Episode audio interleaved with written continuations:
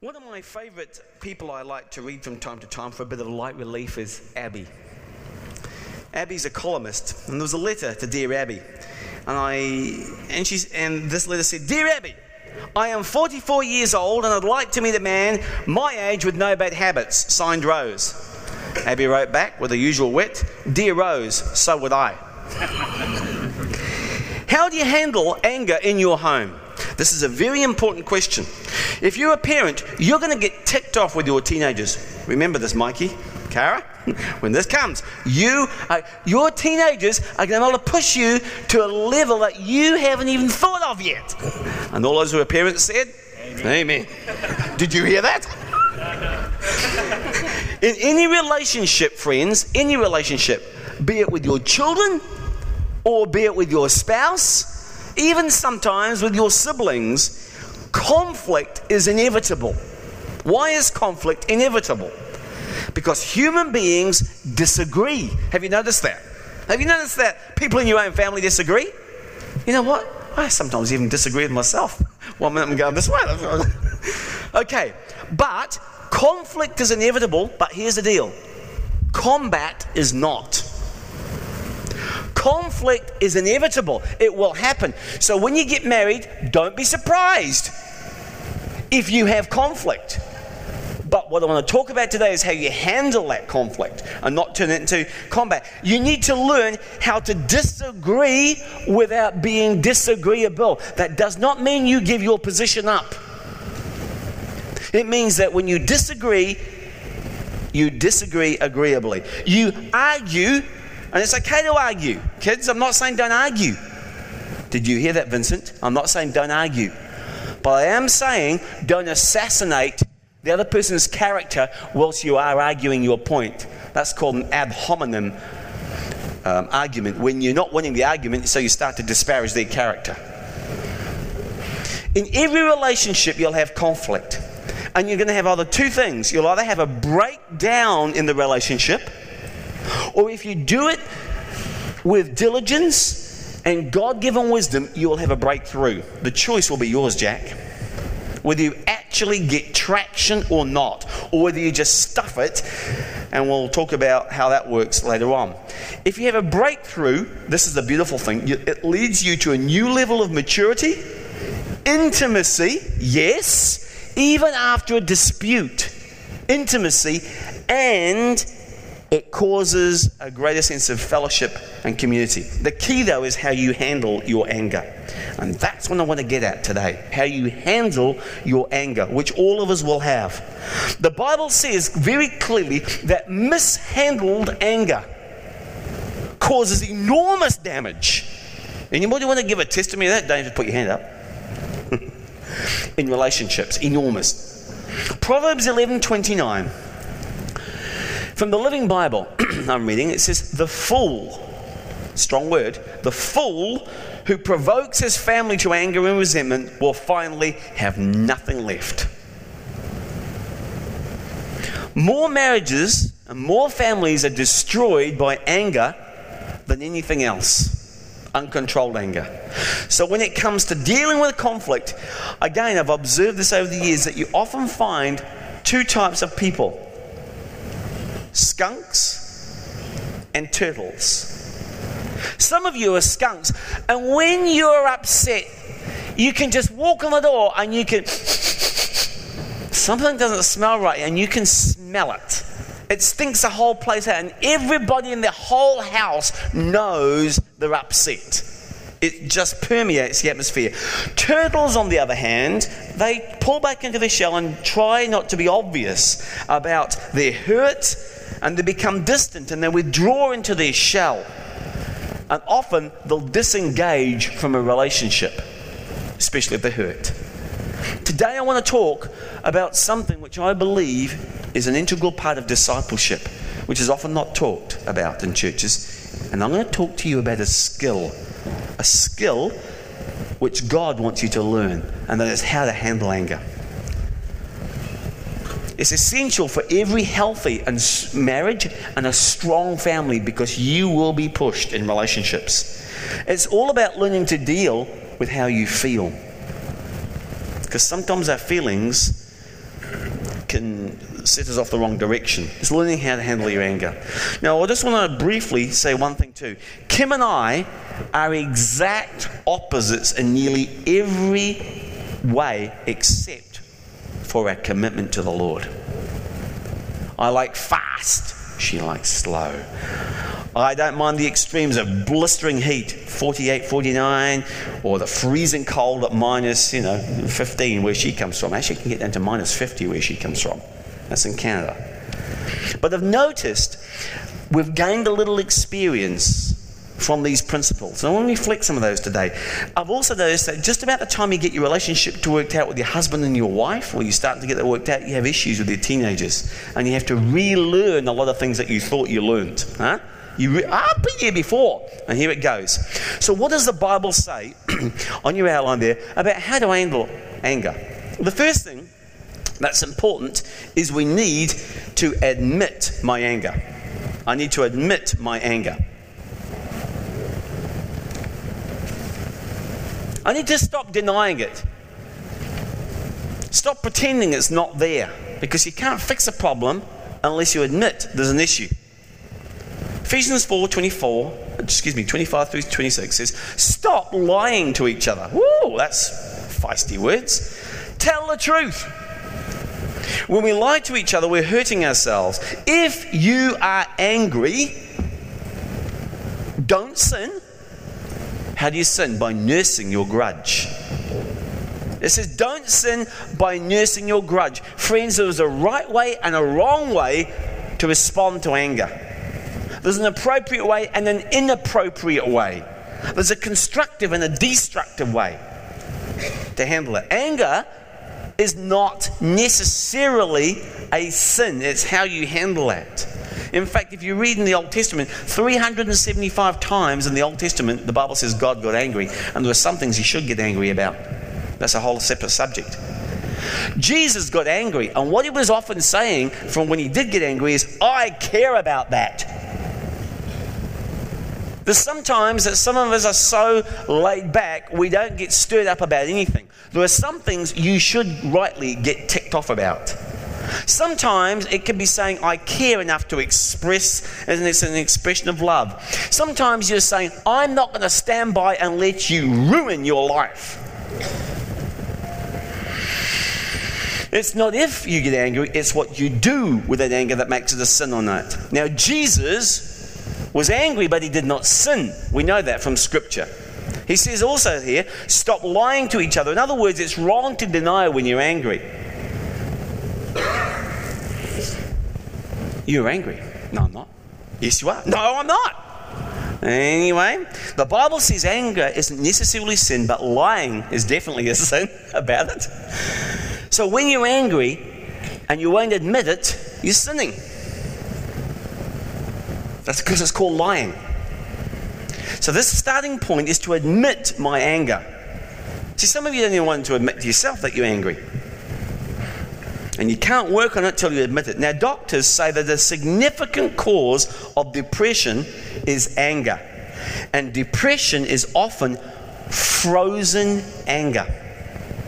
Not all the time, but often frozen anger. So, some of you who have struggled with depression this morning should stop necessarily saying, Why am I depressed? and ask, Is there anything I'm angry about? Often that can be the real issue. What am I angry about that I don't even want to admit? So I freeze it. Snap freeze. Now, the issue is not how to eliminate the anger from your relationship, but how to express it appropriately. Now, in order to do that, you and I must understand our anger. That's the second point. I must understand my anger. Proverbs 19:11 says, "A man's wisdom. You're smart. You're wise. A man's wisdom gives him patience. Patience." And Proverbs 14:39 says, A patient man has great understanding, but a quick tempered man displays his folly. So the point is this is that we need to begin to look at ourselves and ask this why am I angry and why does this situation upset me so much? And when you begin to understand what it is that's going on in your heart, God can begin to work on you and can begin to resolve that situation. Now, I've noticed, and maybe some of you have too, that arguments really start with the real issue. That's why sometimes we men are confused. We start over here, and somehow the argument goes all around the mulberry bush, and it ends up over here. What? How does this even relate? Well, in their mind, it does. And sometimes we have to dig beneath those symptoms to, under, uh, to uncover the actual cause of the anger. This leads me to the three phrases of a typical argument. The first one, and you may want to write it somewhere at the side, is recognition. Sharp words start to get exchanged. By the way, can I just say this for the record? In a Christian marriage, there is absolutely no need for bad language. That should go without saying. So sharp words are getting exchanged. And somebody looks at somebody else wrongly and ticks them off. Or somebody says, That's it. We're going to stop and we're going to talk about this. We have a problem. That's the first stage, the recognition. There's a recognition that there's something that needs to be dealt with. And by the way, that's not a bad stage. Because to fix it, you've got to recognize it. Phase two is called a reaction. This is where you start talking about it. Now, this is a part where we often we recognize we're doing pretty good at recognizing, if we're not denying it. We recognize it, and then we start to get the reaction stage. This is where we start to talk about it, and this is where most of us start to get uncomfortable. Because I've noticed that often this stage, vis a vis my neighbors, it can get loud. Okay? The Bible says, encourages to in this, uh, uh, another scripture says, be quick to listen, slow to speak, and what's the third part of that? Slow to anger. If you do the first two, the last one will follow. If you do the first two, the last one will follow. Be quick to listen, slow to speak, and then you'll be slow to anger. That's not in there, but we start with the reaction, it gets loud all the discussion can go on and on and on, and it's hard. It gets hard at this point. This is phase two. And this is where most of us get halfway through that and bail out. We jump out. But three, phase three is the resolution phase. And this is where you hang in there, and then what happens after the loud part, it starts to come down. By the way, I'd recommend if you want to keep it down, keep the volume down and the tone down. That will help an enormous amount. Even when, you, even when you're dealing with your teenagers or your kids, keep the volume down, drop the tone of your voice. Don't be yelling at the top and pushing the anger up. Down and down, and that will help. The resolution phase, that's where you're both upset about it and you've figured out what, you've talked it through, and then the, you've figured there are some things that need to start resolving in that situation. But the problem is, most of us stop here. And the loud, angry, hostile stage. What you've got to go to is a solution, which is phase three, talking about why you both feel the way you do. And that takes time. Some of us men often want to cut to the chase quick. What's the bottom line? Let me sort it and get out of here. That ain't going to cut it sometimes, guys. We've got to be prepared to be in phase two for some time. Which leads me to something that we have discovered after more than 36 years of marriage. There's always more to learn. One of the things we are learning right now is about the time spent in that resolution phase. Again, men generally want to get to the bottom line quick. Just tell me what you want me to do, and I'll do it. That's, that's how it'll come out. Just tell me. I have no clue what you want. Just tell me, and I'll get on with it. Done. They're done talking. Now, there are five root causes for anger that we feel in relationships, and this will help you understand. Five of them. We get angry when we feel unaccepted. You may want to write that one down. When we feel unaccepted, the first you, that's on the side. yeah, You're going to have five of them. When we're rejected for who we are or for what we are. When we're unaccepted because we're compared to other people. You don't accept me, but you're always comparing me to somebody else. Does anybody do that to you? Or you're made of or criticized. We can often get angry. Now, I hope you will never make the error, mistake of comparing your spouse to another spouse or your children to somebody else's children. That is rejecting them and it makes us angry. The second, we get angry when we feel unappreciated. Anybody want to give a testimony to that one? Oh boy. When people in our family take us for granted. Huh? And don't value our efforts or our work, this can cause great angst. Many women feel angry. They feel at the bottom of the pile of a husband's attention. His work takes first place. His friends, his extracurricular activities, his golf, whatever it may be. Everything seems to come before me. And there are many women, probably even sitting here today, that are angry about this. This is the truth. See, sometimes the truth, the truth will set you free, but first it's painful to recognize the truth. There are also men and children who get angry, who feel that their wives, in this case the men, everybody else is getting their attention the kids, the baby. And they're just the bottom of the pile, too. And, the, uh, and when it comes to them, there's nothing left to give.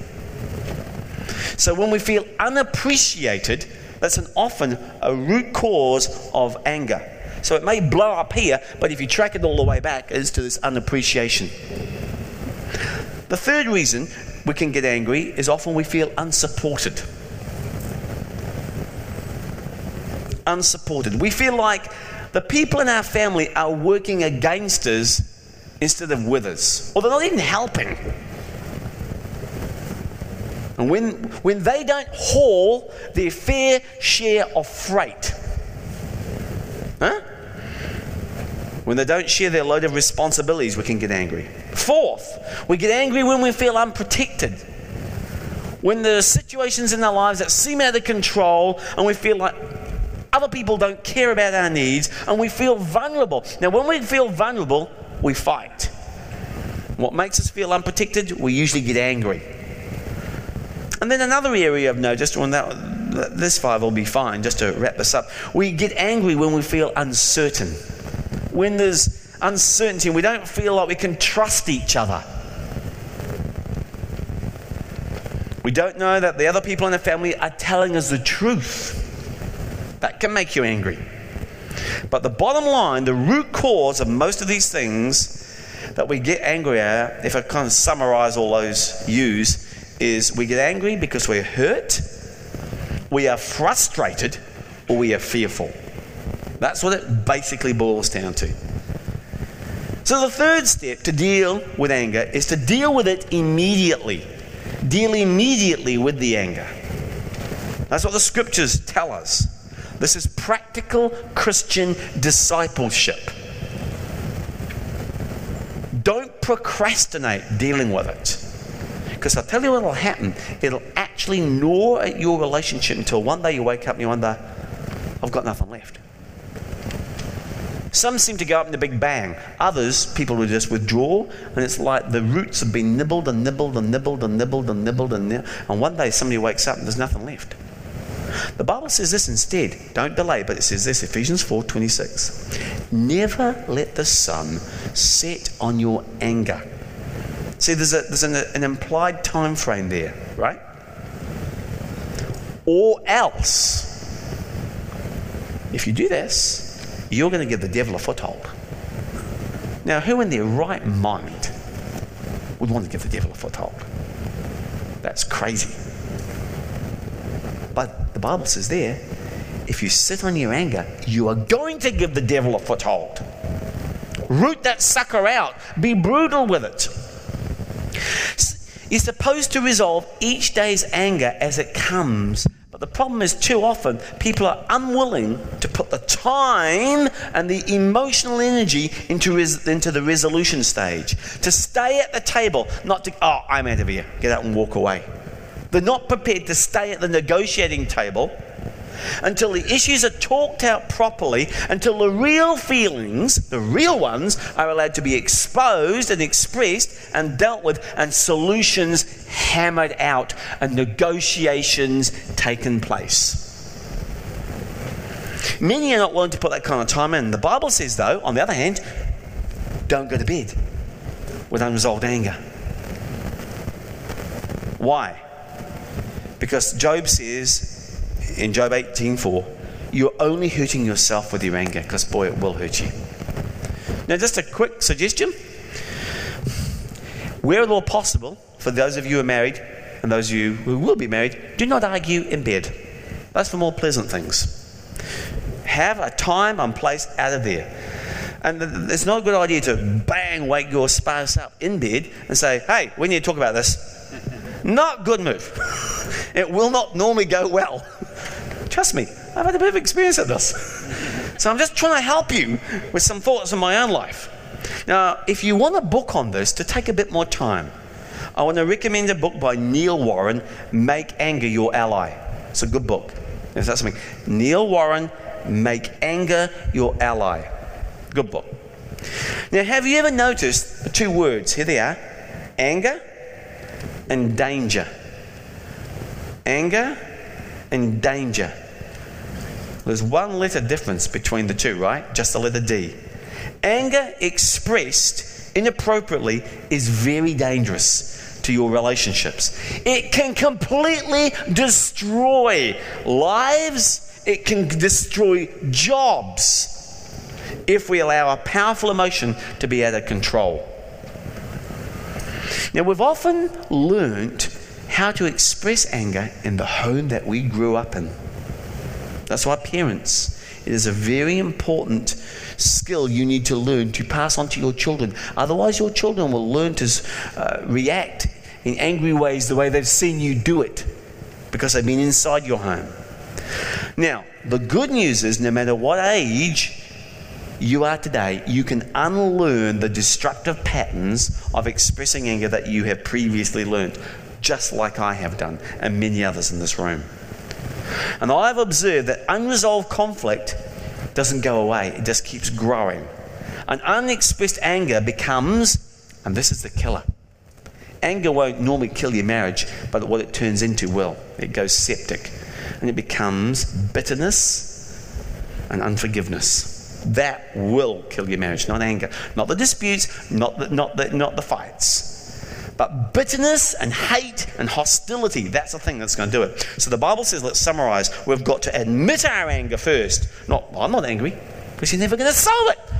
If I go to Dr. Tom and say, and he tells me something, he tells me what my problem is, and I go, you know, well, first of all, he's going to diagnose me. What's the problem before he can fix me? So we need to admit our anger, understand our anger, what triggers us, deal with it immediately. That's important. Don't delay and do the Mexican standoff as I've talked many times before. Nobody wants to talk. Men, I want to challenge you. You are responsible for initiating the deadlock, breaking of the deadlock. Not while wait till she talks. You are. The, the Bible challenges men to lead, and lead means take the initiative. Don't be passive take the initiative. And that's hard. It takes courage, but that's what God calls you to be as a man to take initiative. Number four, the Bible says we need to learn to control our anger, to control it. This is a brilliant skill to teach your children.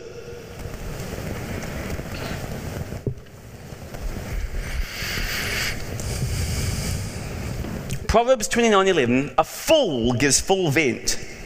In other words he gives he readily gives in he just lets it all out. A fool gives full vent to his anger. But, contrast, as Proverbs often does, a wise man keeps himself under control. Under control. And by the way, one of the fruits of the Spirit is self control. The more full of the Spirit you are, the more self controlled you'll be. And as Jesus is praying for you, as he's in the priestly intercession in the high places, pray, praying for you to be more like his son, not less like his son. One of the marks of wisdom is your ability to control your anger. See, a fool can't, smart and wise people can. Your wisdom, your maturity. How do you do that? How do you control your anger? The Bible gives us four very practical ways to control it. Number one, I must realize the cost. Realize the cost of uncontrolled anger in my relationships. Proverbs 29 22. A hot tempered man starts fights and gets into all kinds of trouble.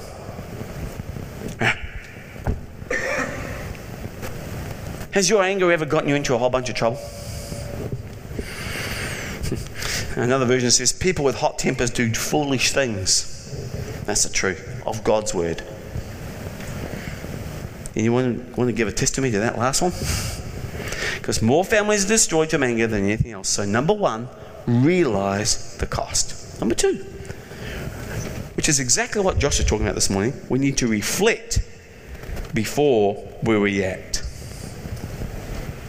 Stop and think before you speak. Put your mind in gear before your mouth starts flapping, before you start to shoot from the lip. James says this in James 1:19 again. Here's the verse I quoted from memory before. Be quick to listen. Slow to speak. Actually, and this is a fault of mine. Sometimes I have to count because Kimberly takes time to get her thought processes together. I have to sometimes count for what seems like an eternity. I literally sometimes, in the early days, counted 10 seconds when there was nothing being spoken. And that was like torture to me. I was ready with a comeback or an answer. I had to count to literally 10 until she, she felt that she'd finished or when there was a gap. Because when there's silence, I'm ready to go. And that was painful. That's something that had to happen in me. Be quick to listen, slow to speak, and then you'll become slow to anger. The problem is we jump the gun and we jump to conclusions and we jump to ideas of why they are doing what they're doing. And we're in a hurry and we just let it all out because we can't control it. And we say things often we later regret. Now, the Bible says reflect before reacting. So think about what you're going to say before you get yourself in trouble, it's saying. Now, the New English Bible says a stupid man gives free rein to his anger, but the wise man waits and lets it grow cool. Circle lets it grow cool. This is a practical application. Let it grow cool. Take it off the boil. The quickest way to cut your throat is with your own sharp tongue. Just be very careful. Think before you speak. Number three, release my anger appropriately.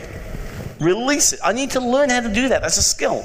The Bible says this in Ephesians 4:29. It's a very important verse. Do not use harmful words. But there's an inappropriate way to release your anger with harmful words. Let me be really blunt in case we missed that. Swear words.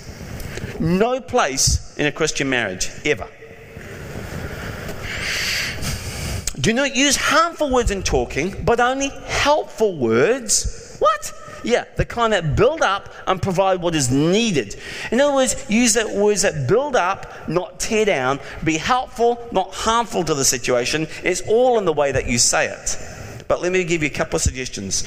When you're having a discussion, where possible, my wife and I have come to these agreements, is we need to be reasonably brief. We can't be one hour on one person's side of the argument. we need to be able to pull it together.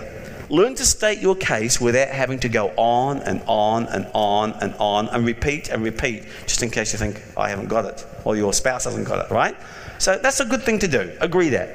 Okay, you're ticked with me, I understand that. Now help me understand what I have done wrong, but can you try and make it cogent so I can get my head around it? Because after about a minute number three, my head's going, woo. Okay, number two, be specific. Don't beat around the bush. The way that you said that in front of my friends really embarrassed me. The way that you said fill in the dots, that embarrassed me. Whatever it may be. But instead of talking in gen- vague generalities, you need to get specific. It's like me going again to Tom. Sorry, Tom, I'm picking on you. Tom, I'm sick. And he goes, I know you're sick. I said, oh, I know I'm sick. Give me specific. What's wrong with me? I want exactly the problem. So he can get after it. Be specific instead of talking generalities. Number three, be humble. And this is very important. Be humble lest you stumble. My boys use these all in their marriages now. Be humble lest you stumble. Proverbs 13:10, only by pride comes contention. Oh boy. Anybody married to a competitive spouse? oh boy. Okay. Pride is at the root of every argument. When you're prideful in an argument, you're actually mostly prolonging the argument. When you're humble, you're going to reduce the amount of time it takes to get to a resolution. Now, there are certain words and phrases you ought to have off limits. You need to establish some guidelines. We've talked about those in other messages in your family and in your marriage for fighting fear. If you want to go back and look for it, I did a message called How to Have a Good Fight. How to Have a Good Fight. Yeah, there are rules on how to have a good fight. And it's really important to know those. There are seven quick ground rules I'll give you right now. All start with C. You may want to write those down too. How to have a, fight, a fair fight. Never compare. Man, if you're just like your brother, not a good move. or your sister, whatever it may. Why can't you be like, or you're just like, oh, it's unfair to compare, so never do it. In fact, the Bible clearly says, do not compare yourself one to another. It says that. That's the scriptures. Because you'll always find somebody this or that. Never condemn. You're always. You never. Be careful of those words. They are gross generalizations. Because you know what I'm going to do if you tell that to me? I'm going to focus my entire brain on finding one exception to that rule, and you're wrong. Of your argument, right? So don't use those generalizations. You never or you always. By the way, condemning never motivates. It doesn't work on parents, it doesn't work with children or husbands or wives. So we don't change when people condemn us. We change when people show us how we can change. So don't tell it just like it is, tell it how it could be. Wouldn't it, and that would look like something like words like this.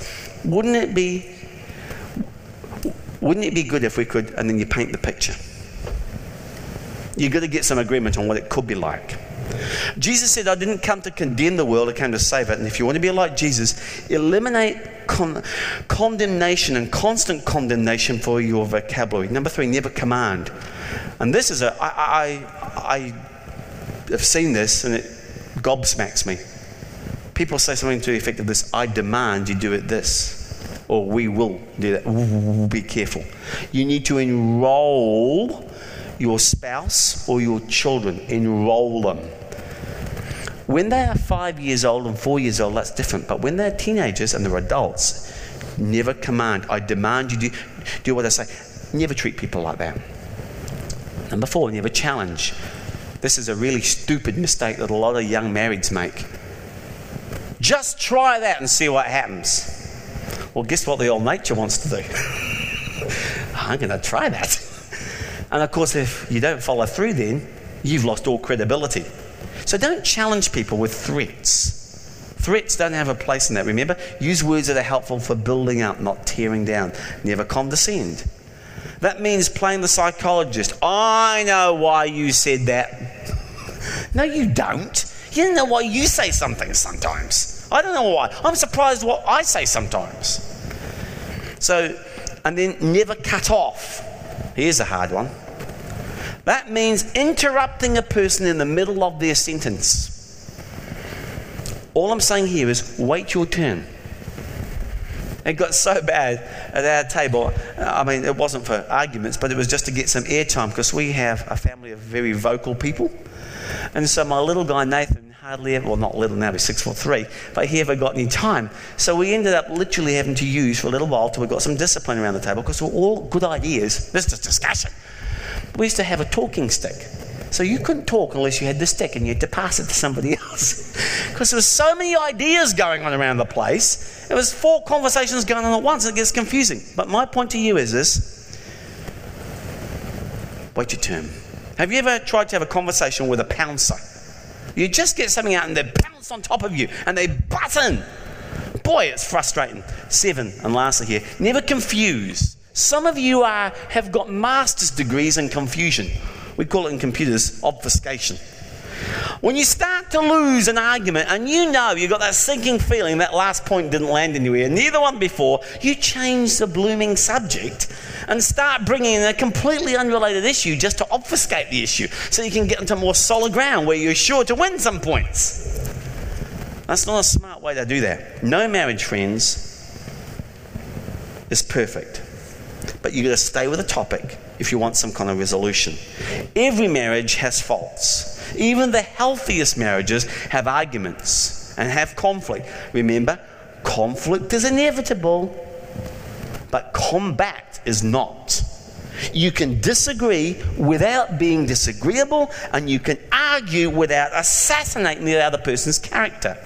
Now, some of you have tried all of these things, and you're feeling where you are right now is you've got the attitude, I've tried, but I just can't change. I can't get control of my anger.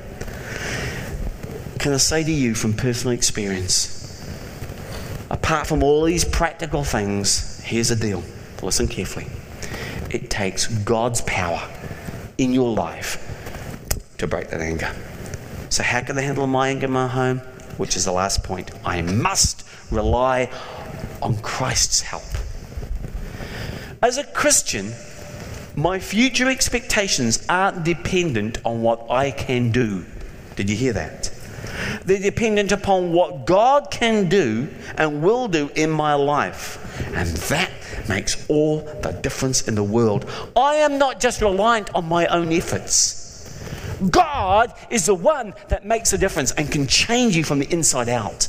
Can give you that patience, give you that wisdom. Can give you the love and the joy and the peace and the patience. Patience. Huh? Love, joy, peace, patience, kindness, goodness, faithfulness, gentleness, and self control. So it's God. Romans 15 5. May God, here it is, who gives you patience. God gives patience. There it is there.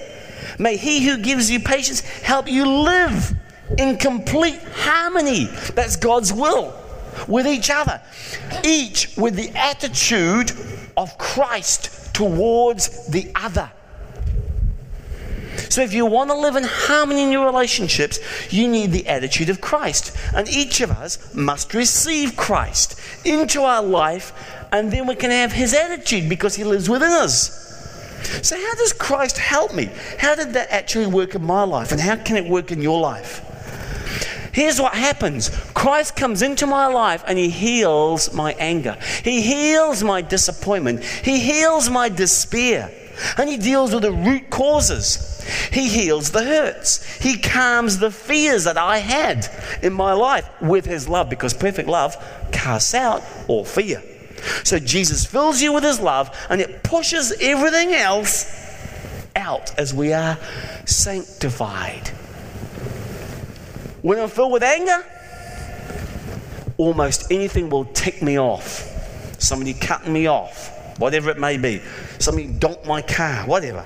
But when I'm filled with love, Christ's love, it's very hard to irritate me.